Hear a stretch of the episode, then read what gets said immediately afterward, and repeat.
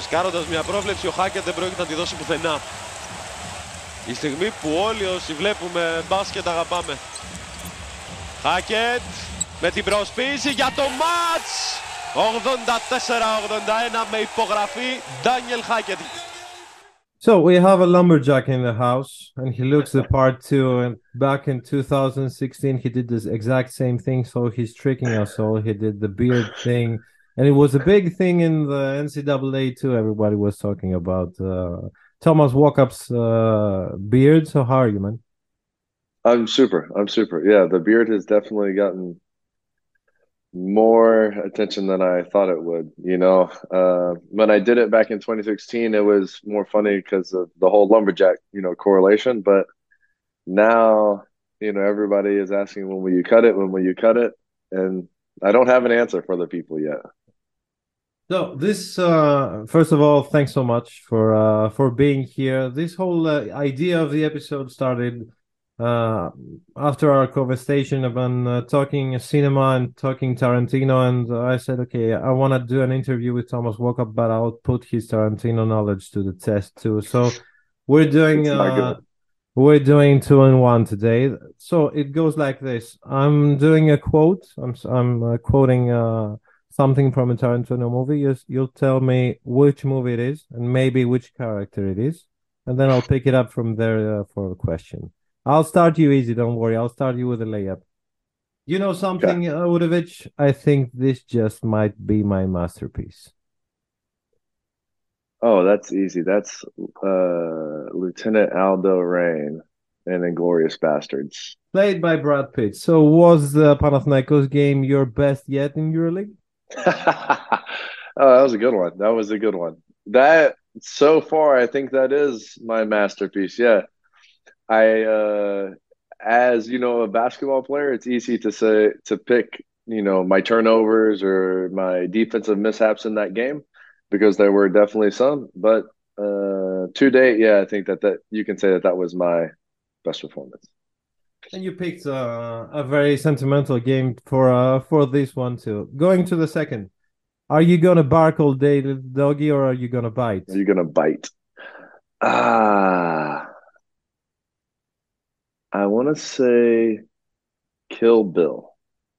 That's Reservoir Dogs. That's Mister White playing ah. by, played by Michael Madsen. And the question yeah. is, how do you handle critique? Social media, haters, it seems like everyone has an opinion these days. One that can be posted at least. Um, I don't pay attention to it, you know. Um, I think it's really nice to be a foreigner in a country where you don't speak the language. Um, it's easy for me to see myself on an Instagram post or a newspaper, and you know, you see the Greek writing and you don't understand it, and you keep it pushing without clicking see translation. You know, you just keep it pushing. But I have made it a, a point to not read it when I am doing well, and also, you know, when I'm doing poor. You know, I, I know that uh, um, it's easy to run and, and and check out what people are saying after you played a great game, or go watch your highlights after you played a great game. But um, if you do that, I think you're creating this habit of, well, what are people saying? I need to know, I need to know. And that's whenever you start reading the bad comments too, you know. So uh, for me, I... Um, I don't read anything, you know. I'm aware of how I'm playing. I'm aware of what I'm doing for the team, if I'm fulfilling my role, if I'm not fulfilling my role.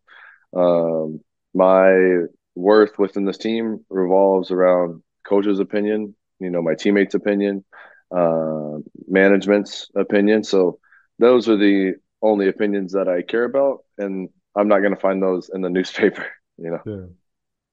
I mean, following up on that, Luca Vildoza has really uh, recently opened up about the personal issues that he had. He break uh, he broke up with his girlfriend, and he was, he said he was so angry. You know, he had a hard time facing it, and uh, he wasn't himself. So, I mean, you are pro players; you're supposed to deliver day in, day out. But there are some things that you cannot block out. Yeah. Yes, um, that's that's true, but the reason I love basketball, you know, more than anything is because when I'm between the lines, it's impossible for me to think about anything else. You mm. know, that is the the ultimate getaway for me. And um, it doesn't matter if I'm the happiest guy in the world, the saddest guy in the world, if I'm upset about something, if I had a fight, it doesn't matter. As soon as I step between those lines, it's just basketball, and it's it's extremely natural. It's not like I'm have to switch into a mode. It's just whenever I get in there, it's it's uh, the the whole entire rest of the world goes away, you know. And, and for that reason, I think that that's why um, the love of, of basketball has captured me so much. So next quote comes in a car conversation. You know how they call a double a double whopper in Europe? Royale with cheese. Royale with cheese. Uh, that's Pulp Fiction. That's a uh, that's a uh, uh, what's it? John Travolta. That's actually yeah, John Travolta uh, talking to. I Samuel guess they both Jackson. Say it. Jules and yeah, yeah, both of them sure. say it. Yeah. Sure. So, what were the biggest differences that you had to cope since you started playing abroad? What are the things that you still bug you live in Europe, and what are the things you love? Um, the things that I love. Uh, the number one thing that I love, and I think it's most specifically to Greece, is the strength of the culture. You know, the the, you, the Greeks really stand by their traditions, really stand by their culture. Uh, you know, it's a famous place, but it's not like it's this huge place. You know, and, and you can tell that the the people here do band band together. Um, that you know, you you hold on to. Uh, like Sunday lunches, you know, at, at the family's house. You hold on uh, to the language, the food, uh, you know, traditional foods are still eaten, and all, all sorts of traditions are just kept on and kept on and kept on. And for me, experiencing a different culture and diving into a different culture for me has been wonderful. I love this. You know, it's, it's, it's very fun to me. Um, some difficulties. Um,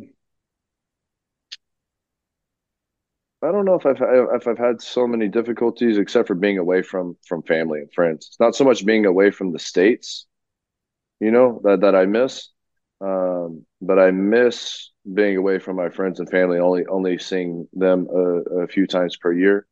Um, getting the check is a lot slower here. That's for sure. You know, when when you go to pay, uh-huh. they won't ru- they won't rush you out, but now it's kind of flipped that when I go home, I feel like the waiter is bugging me when they come and they say, do you need the check? Do you need the check? Do you need the check? And I'm like, come on, leave me alone. You don't, you're not, you're not supposed to be asking that. So I think that bothered me at first, but now I've, I've flipped on that. Next one. Your master tells me you're not entirely unschooled. What training do you possess? This one has to be Kill Bill. Sure is. Pai Mei, uh, who is talking to the bride, who is the Pai mm-hmm. Mei of your career? John Patrick, Sarunas Jasikevicius, Yorgos Bartzokas. I mean, if we're talking styles, Saras must be Pai Mei and Bartzokas is Bill, right? Yes. Um, I think I've I've really learned a lot from every single coach that I played for, and I'm thankful for each coach in different different ways. You know, I think if I would have played for uh, maybe Coach Bartzokas my first year over here, I would have been spit up and chewed out, and you know, on to the next team. But uh, because John Patrick was my first coach and kind of let me wet my feet a little bit, you know, he had an American style, and it was kind of the perfect transition for me. Um, and then Saras um, broke the game down into so much detail that I I learned so much and improved so much as a point guard during that time. You know, he took me as a, from a shooting guard and changed my game completely into what I am now. And then um, Coach Schiller brought a completely he he brought like a half European, half American style to the EuroLeague. Um, which a lot of people, you know, thought wouldn't work, but that first year, you know, he he showed that it that it did work. Um, and then Coach Bartzokas opened up my mind completely to a, an entire new way of thinking about basketball. Um, Meaning, I after after playing for Saras, it was so detail oriented that I thought every possession had to be broken down.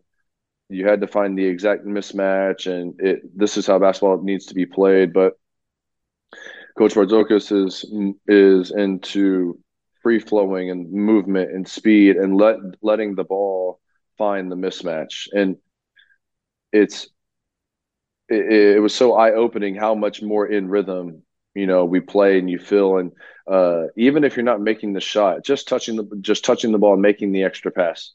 Uh, getting involved so that you're in rhythm whenever it is your time to shoot. So um, it was getting here thinking it has to be played one certain way, and then being convinced that actually the entire complete opposite way of basketball actually works as well. You know, so um, I take pride in buying into a coach's system, you know, so um, because of that, I think I'm I'm able to take a little bit from from each, you know, coach's philosophy. I mean, do you know the nickname of the coach, of Coach B? No, what is it?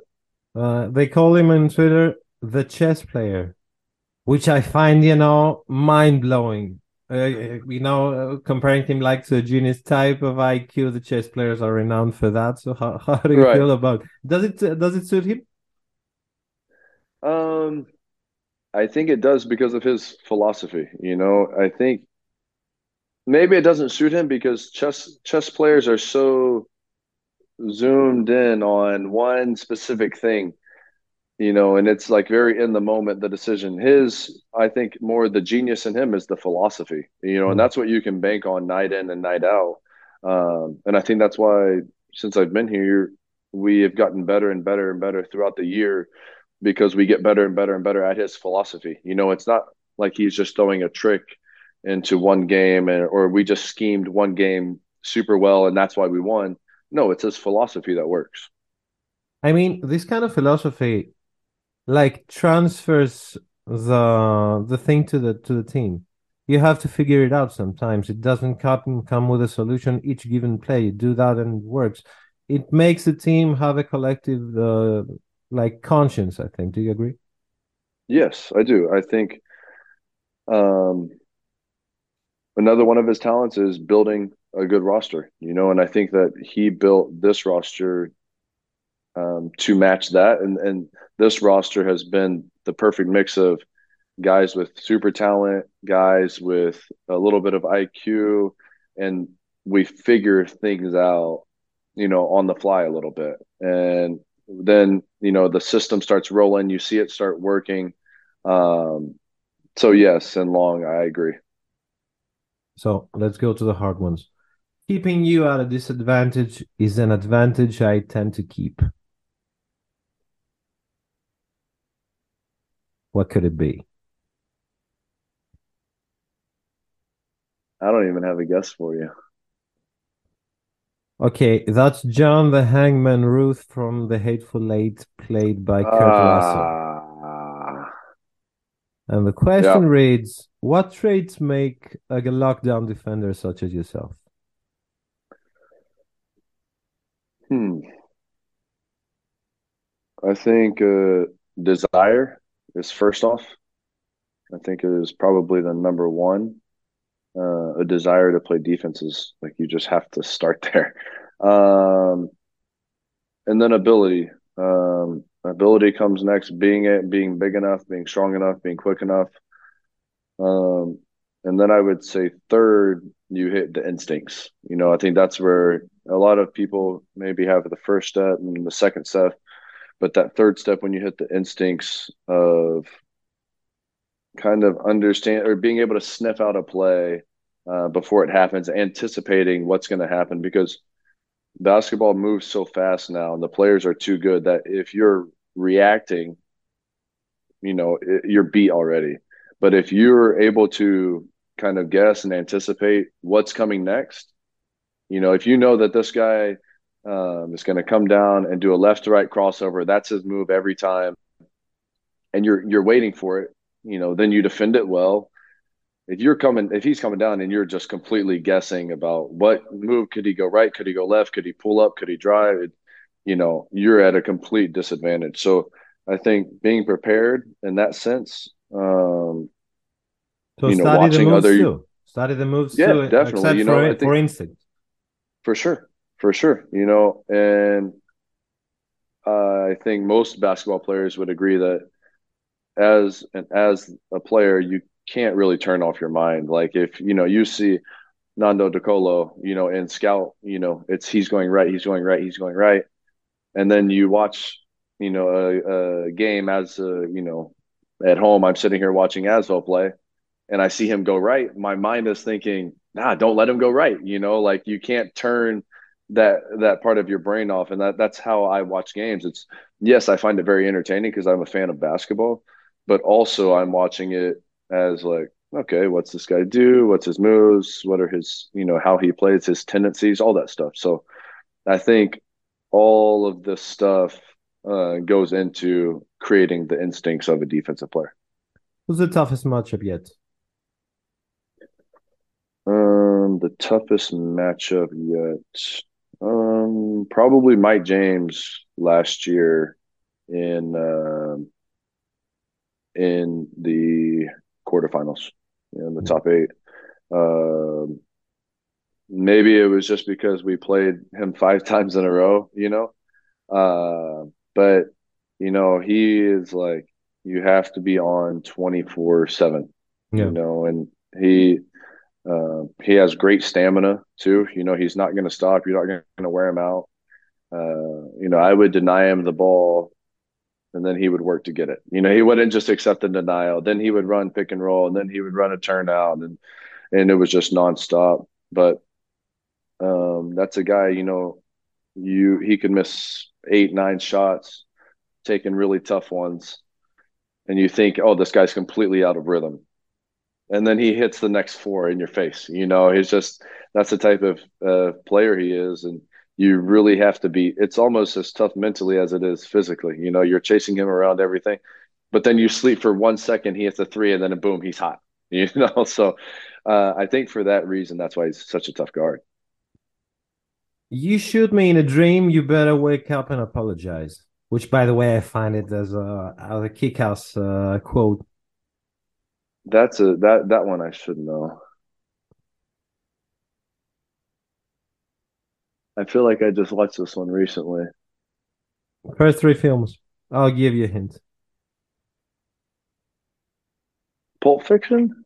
Nah. That's Reservoir Dogs again. That that's the ah. Li- so I didn't watch it recently. That's that. That's my. That's I might watch that tonight. I've been burned twice on it. Mister White's Michael Madsen again. Were you ever a trash talker on the court? I mean, if not, intimidation and mind games are part of the game, and it's part of a, a defender too. Uh, so, is it part of your strategy? Uh, for me, no. Um, there are times where I'm fired up, but very, very few times would I be trash talking to the other team. You know, I'm sure that I say things that, that piss other guys off, but most of the time I would, I would be, you know, speaking to my own teammates or excited for my own teammates, or, you know, if Shaquille McKissick goes and dunks on somebody, I'm going to yell and I'm going to scream, you know, but I, I'm not trash talking saying, ah, you got dunked on or nothing, you know. But I bet that that probably doesn't make the guy that got dunked on too happy. Yeah. You know? So, um, but that's so like no, an I'm indirect not... type. Though. That's not. Yeah, uh... exactly. But you know, I think that uh, that comes with like its own fire, and that, and I think that's extremely necessary on, on the court. It you can tell when like a group of guys are are close, you know, like off the court by how they interact and talk on the court. So. Uh, Yeah, I think that's more of where my trash talking, you know, comes into play. So there was a Spanish commentator uh, that did the derby back in Spain, and he was uh, he went bananas on your performance, really. And he, he kept yelling, "Give me ten walk-ups. When cloning starts, we should start from him." But the, the tricky question is, would ten walk-ups win EuroLeague? Would ten walk-ups win EuroLeague? Uh, no. Why not? Not enough size. Not an. I would say not enough size, and not enough shooting. Not enough right. shooting. They would have fun out on the court. They would be moving the basketball. They would be having. They'd be having a good time. They'd be driving it, kicking it. They create open shots. I mean, he's doing the mental thing. I got to tell you, folks, he, he's dreaming of it mentally right now because this is a podcast and it's not the only, but he he likes the idea of ten, ten copies of himself. He, he, he explores yeah, the possibilities. I'm, yeah, I'm, I'm playing through it in my mind. And I mean, growing up, I wanted to I wanted to have a team of all of my brothers playing on the same team. Right. No, never made it happen, but after I'm done playing, and uh, we'll we'll play in like a church league or a men's league, you know, somewhere. And I think that'll be the, the closest that we get to it. So we're going back to the easy quotes. I tortured you a bit. Dogs have personality. Personality goes a long way.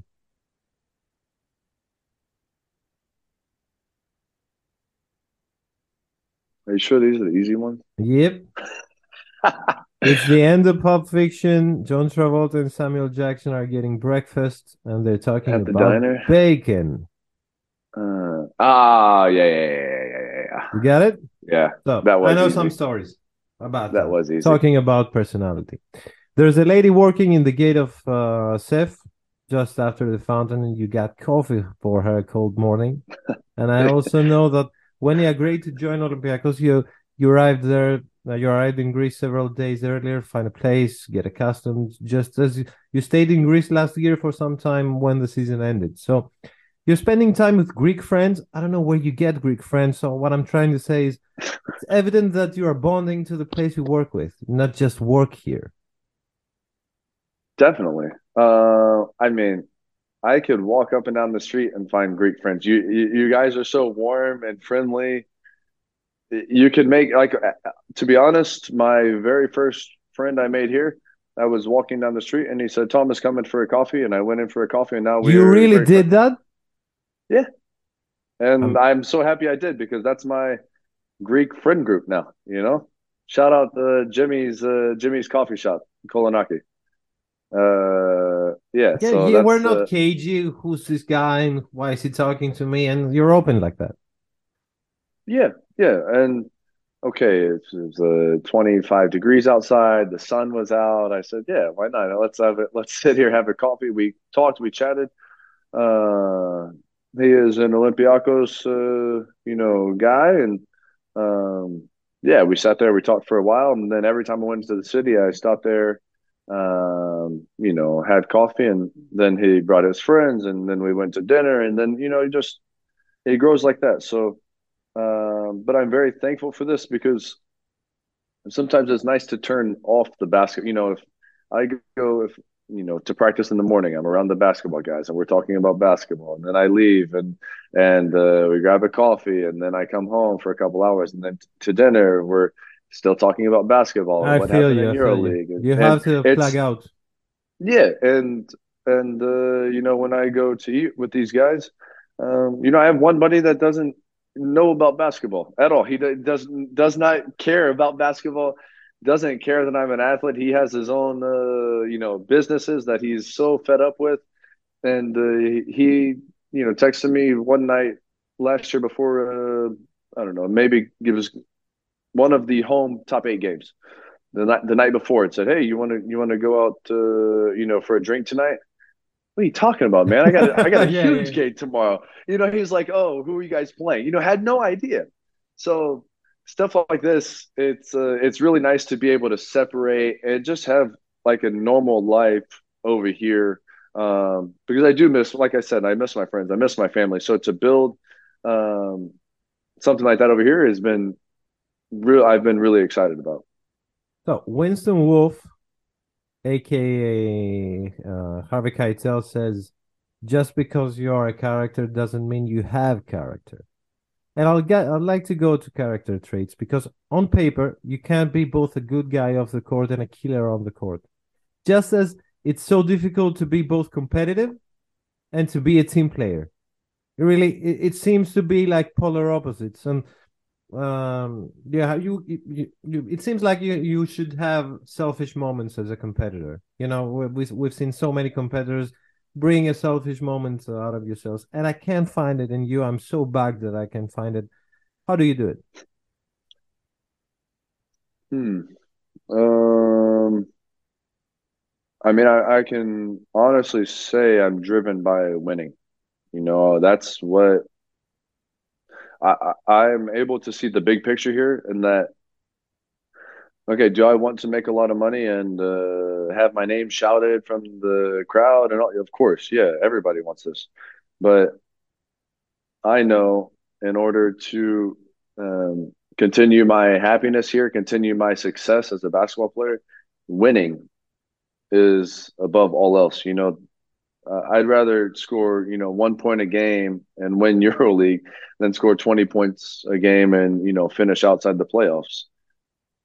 Because I'm able to see that the big picture, the the guys that win get paid. The guys that win have fun. The guys that win enjoy their life. They enjoy their basketball career, you know. And um, to me, this is what fuels me, winning, you know. So, um, yeah, I, I think it also has to do with my upbringing, you know, my parents. I was just going to say about that. Your family yeah, was three. So four does boys. This three boys, yeah? Four boys. Ah, four boys. So yeah. This is the family is the first team we all grow up into. And yeah, that does has to do with something, you know, being a team player, because you have to be a team yes. player in order for a family to work. Definitely, one hundred percent. And um, I mean, my my three brothers and I are all best friends, you know, because of this. So, like, there is not a, a any sort of selfish selfishness that goes on with my family. And okay, I know that we don't have a perfect family, but I view it as a perfect family. You know, I think that each, you know, each person would give their life for, for the next one. And um, the way that our parents raised us with the values of, you know, selfishness is not going to fly in this family.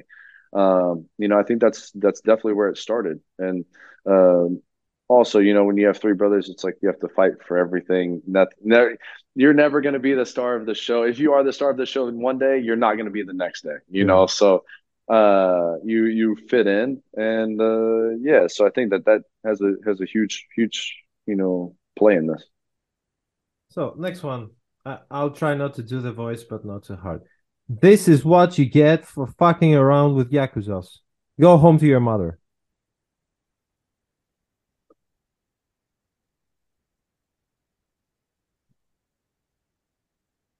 There's a there's a lady uh, wearing all yellow. It's got to be Kill Bill. Come on, this is too Yep, easy. That's Uma Thurman uh, facing up with a crazy eighty-eight in the restaurant. The last one of that so-called samurais and stuff turns out to be a teenage boy, which sword yeah. is cut down in two. So how was yeah. how was Thomas Walkup as a child growing up in Pasadena, Texas? Did you have a strict parent? Like Uma? Yeah, yeah. Uh, not super strict. You know, uh, I would say loving. Very, very loving. Um, they were strict, but because they wanted the, the best for me, you know. And at the time, you know, if you would ask me that when I was in high school, I'd be, oh, my parents are so strict. They don't let me do anything. Um, but now looking back, I'm so happy because I, I would have been a dog off the leash, you know, if, if they didn't, uh, um you know straighten straighten me up. But um I wasn't a, a an easy kid, you know. I, I fought with my brothers a lot. uh, um you know, there's there's four of us. My uh, first two older brothers didn't fight a ton, uh and my younger brother didn't fight a ton with anybody else, but I was right there in the middle fighting with my older brothers and my younger brother.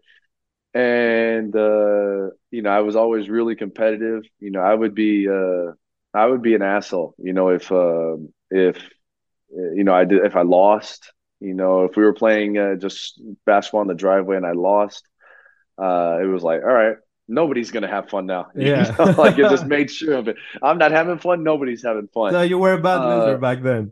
Yeah, I was a terrible loser. Yeah. Um, uh, But, you know, at some point it just clicks. You kind of grow out of that. And, and uh, you know, now we're all best friends. But, yeah, I was definitely the uh, the uh, defiant asshole of the family. So let's go back to Jules.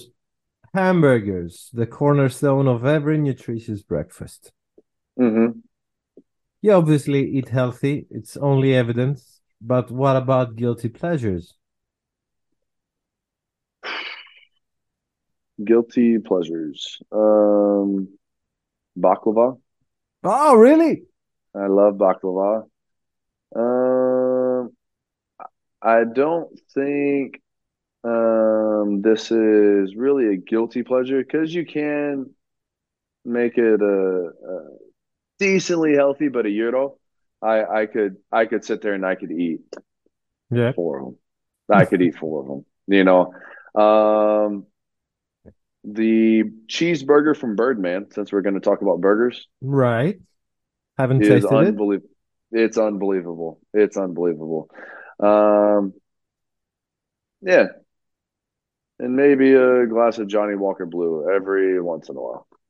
So we're would... going. You just answered my next one. There's a special rung in hell for those who waste good scotch. Oh, I know that one. I know that one. Inglourious Basterds. So that was Lieutenant Archie Hickerson, played by Michael Fassbender. So Johnny Walker Blue is your drink.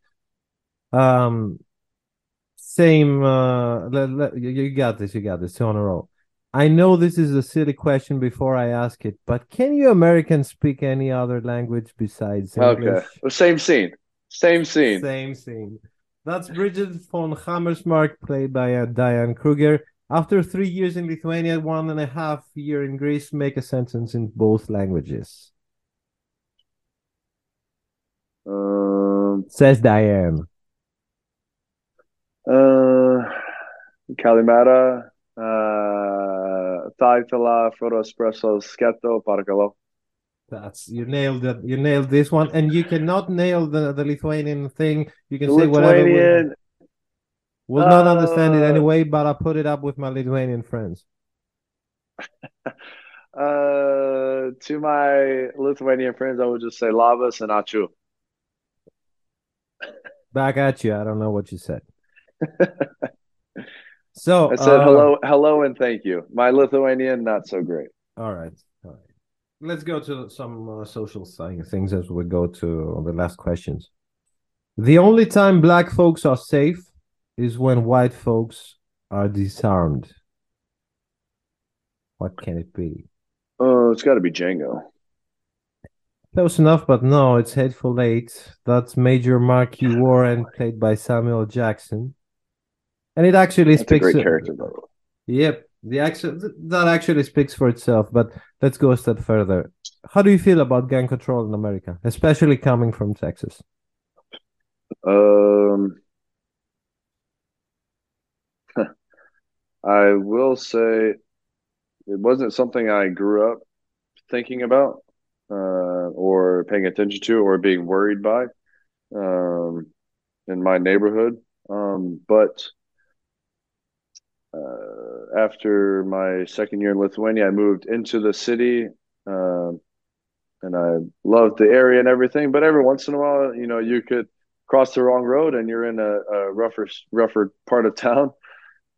And it is, uh, as an American and having so much pride for the country, it is uh, concerning and uh, a little upsetting. Especially when I get to see the other side of it over here. Where everything, I could go into any neighborhood here in Athens and feel completely comfortable. Um, same in, in Lithuania, same, you know, in Germany.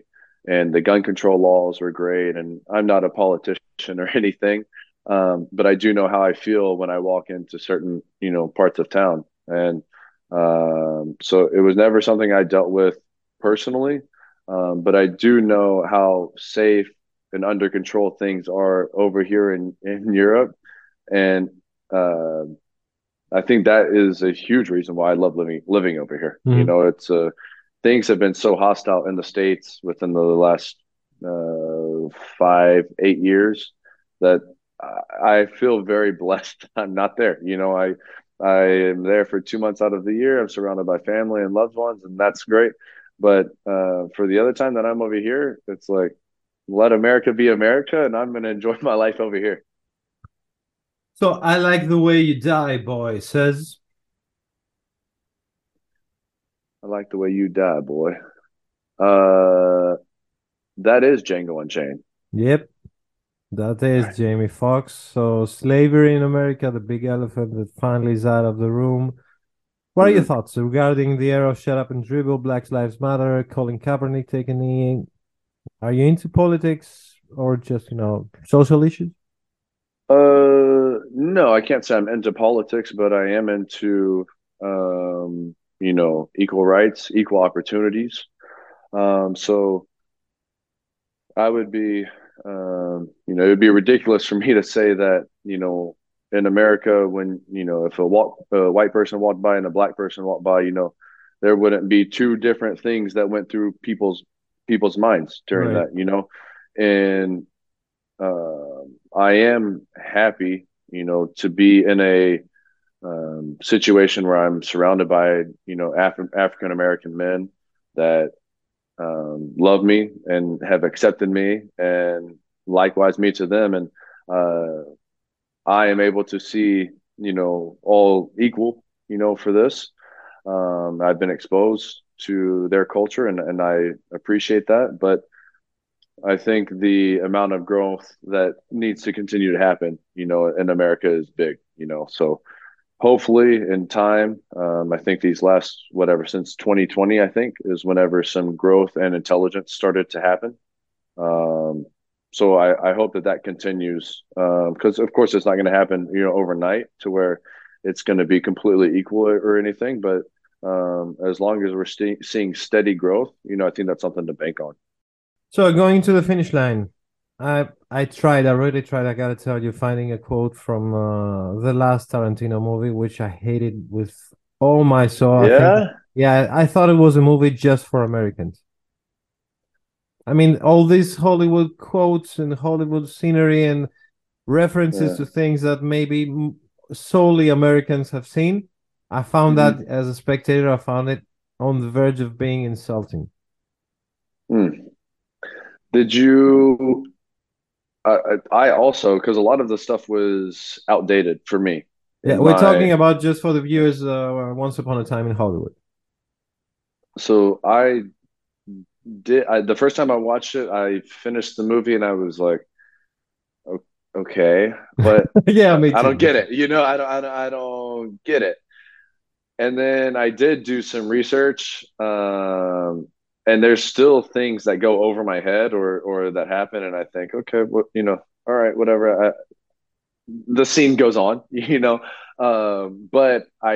did do some research, uh, dove into the whole Charles Manson thing for a while, you know, and um, the movie, I'm not going to say is one of his best ones or anything, but I rewatched it a few different times, a few different times, and I don't think it's like a genius masterpiece, but, I, but I've grown to like the movie for sure.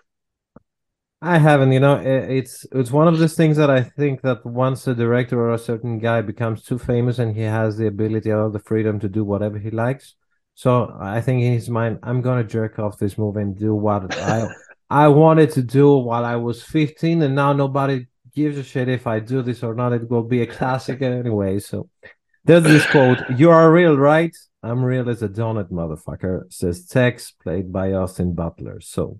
Uh-huh. You seem like a what you see is what you get kind of guy, honest as they come, you know, both in life and on the court. So I guess that's really acknowledged by all fans, because I've talked to guys in Lithuania and I I, I heard the same things that I hear here. You're massively loved by Olympiacos fans, both in uh, and in well, from Zagreb's fans. You know, the Olympiacos fans are maybe on the verge of signing a, uh, starting a petition to keep you in Piraeus. I mean, if you had to ask an Olympiacos fan for ten euros. Olympiacos hypothetical said, we need ten euros from each one of you to keep uh, Walkup here in the team. They would give fifty, just to be sure. They have to know that. So how do you feel about that? Blessed, really blessed. Um, you know, I'm, I love it here. I love life here. I love basketball here. I love what we're building and we'll continue to build. Um, so to know that that's reciprocated, it, it means a lot, especially as a foreigner. You know, um, I'm not married. I don't have kids. I don't have family here. Uh, so to be accepted into a family, you know, like this, to where, you know, this is what I have here. You know, it's like Olympiacos is, is my life here, you know, and, um, for that love to be reciprocated, um, that's special. That's special and, and not something that I take for granted either. So Quentin Tarantino himself said, I steal from every movie ever made. So who did you admire growing up? Who do you watch and admire right now? Who did I admire growing up? Uh, maybe idolize, may, maybe, but I don't see you as the, the, the idolizing type of guy. I have two for you. So the one I watched growing up is a little cheese answer, but my brother. I watched my older brother, and he was three years older than me, four years older than me. And so I, I could never touch him. You know, like... Is he the one was, that played football? He played basketball. He played right. basketball as well. Yeah. And uh, he played a few years professionally, but um, yeah, you know, he was just so much better and older and bigger and faster and stronger than me. But also the skill set is was, was at a very high level. He was one of the best players in Houston. So watching him growing up, he was like as good as it got, you know. Um, and then as I became a professional, the one person that I am obsessed with watching, I, I could watch him play all day long, is Drew Holiday. Really? All day long. I love watching Drew Holiday. He takes the ball from the best players in the world, and it's like very, very simple. You know, in the Olympics, uh, U S A was struggling, and they put him in the game, and he steals the ball at half court twice. You know, just being able he, – he's – Uh, amazing at anticipating where you're going. He's extremely, extremely strong, has quick feet, and his hands. You know, when he swipes down for a steal, he never, he always gets the ball, always gets the ball. Um, so, yeah, he is definitely the the one player that I could, like, I've just watched Drew Holiday defensive highlights, you know, on YouTube before. You know, I could just watch him play defense. That's it. And I, I, I love watching him play. So, uh, now that he's in Milwaukee or his whole career? You know, yeah. Uh, and since since he was in Milwaukee, uh, I mean, when he was in New Orleans, it's like he was nobody cared about him. Yeah, he, he was kind of like under the radar. Under yeah. the radar, yeah. yeah. And you know, in a smaller market team that wasn't, you know, uh, making the playoffs or anything. Now, uh, you know, I, I can. Watching him guard Devin Booker in the finals was was unbelievable. So that's like New Orleans being Žalgiris. No offense to to anyone, but uh, and Olympiacos being uh, the Milwaukee Bucks. But the, that that kind of uh, you, you can find similarities in this story too. Yeah, I think I think that you, you're in the spotlight after all could, right now, and the whole EuroLeague. Yeah, yeah, I think that's uh, I think that's fair, but uh, I don't want to. Uh, discount the things that we did in Žalgiris. No, no, no. We had yeah, some, yeah. you know, we had some really, uh, we had some really, really good teams there. You know, I think even one year, my first year, I thought we underachieved. You know, we had a stacked team that first year. We had Grigonis, Brandon Davies, Aaron White, uh, me, Nate Walters, Ula. Uh, I mean, we had a really, really solid uh, team. And, uh, but yeah, I, I think that this, this uh, comparison works. I mean, I talked to the Lithuanian guys, and they all told me, you know, they don't have natural naturalized players in uh, their national team. But they told me, okay, if Thomas Walkup was going into the N T of uh, Lithuania, I mean, seventy, eighty percent uh, of the people, because everybody loved him, and in the locker room, the vets treated him as half Lithuanian, they would go for it. I know you already answered that, and you just said, in a biblical way, I'm American, when you were asked about the Greek N T, I'm American. So let me let me follow up on that. Lorenzo Brown is American too. He's an American as it gets, but he was uh, arguably an M V P of the Eurobasket. So is it that something that's out of your minds, or maybe you can be talked into, if possible? Yeah, I mean, if it happens, it happens. Um, I think that I wouldn't accept that from anywhere, but having a, a place where um, I love living, I love the culture. I've grown to uh, have a connection, you know, mm-hmm. to this place, obviously. I think something like that would make sense. So if it does happen, it happens. But, uh, yeah, I am American. So can't say goodbye without talking playoffs. It's only twenty days away, competition, team awareness. So do you think you are in the right place right now? I will. I'm. I'm just trying to find. You know, when watching Olympiacos last month, last two months, you're always trying to find what could go wrong. And I know. I don't know if you're in the same mentality, because everything does go well for your team. You're first in the standings and stuff, but you're always being in the mindset. Okay, I need to be prepared about anything. Uh, Slukas is not in a good place right now, coming off the injury. Fall is missing some free throws. I don't know. I. I don't need to be. You know, the guy that's grumpy, but. Uh, what is the feeling in the team right now going into the playoffs, which are, if we remember the last year and the five-game amazing battle against Monaco, is always a struggle. You're American. You know, playoffs is a different animal. yeah. Um, uh, so for Slukas, first we'll say, okay, he has been in, he's been out. Um, that's the last person I would ever worry about. You know, he is um, – I love – if he does have a little bit of a struggle here or there, boom, the next day he's making a double practice in the morning and in the evening. He's getting his rhythm back. He's getting his timing back. He's getting, and, and uh, you know, after sitting out for, I don't know, three weeks and then back and then out and then back and then out, it's difficult. It is, you know, and, and uh, yes, we're professional basketball players, but just to pick up the basketball and walk out onto the court, like, The the EuroLeague is way too good, you know, to be able to do that. So um, that's the last person I would ever worry about. Uh, Mustafa Fowl does uh, too many good things to let a couple free throws bother him. Um, but um, I think we're a very balanced team in all aspects of the game. You know, we have a very good defense. We have a very good offense. And um, throughout a series, I think that balance would do – Um, great things for us. You know, you can't just come out there and shoot seventy percent from three for five games and win and win the series. It doesn't work like that. You know, one game we're going to shoot ten percent and, you know, maybe that's the game we win with our defense. Then the next game they prepare something for our defense and we have a great offensive game. And, and you know, you have to win games in different ways. And so even though for sure basketball is an imperfect game and things can go wrong and things will go wrong at some point, you know, uh, that's basketball, but finding out different ways to win is how you survive and advance through through a playoff series. So it's kind of, I don't know, uh, prohibited maybe to say that uh, for anyone, even or even to think it if you're a competitive person. I fear a team, and you're in the first place of the standing, so you fear no one, and that's only logical. But which is the team that you find your biggest rival this year? And you say you, you watch them and you say, okay, this this uh, these guys if left unchecked are gonna be trouble. There's Sarunas Barca, there's Monaco, there's Mike James, there's Madrid with all their size, someone else maybe.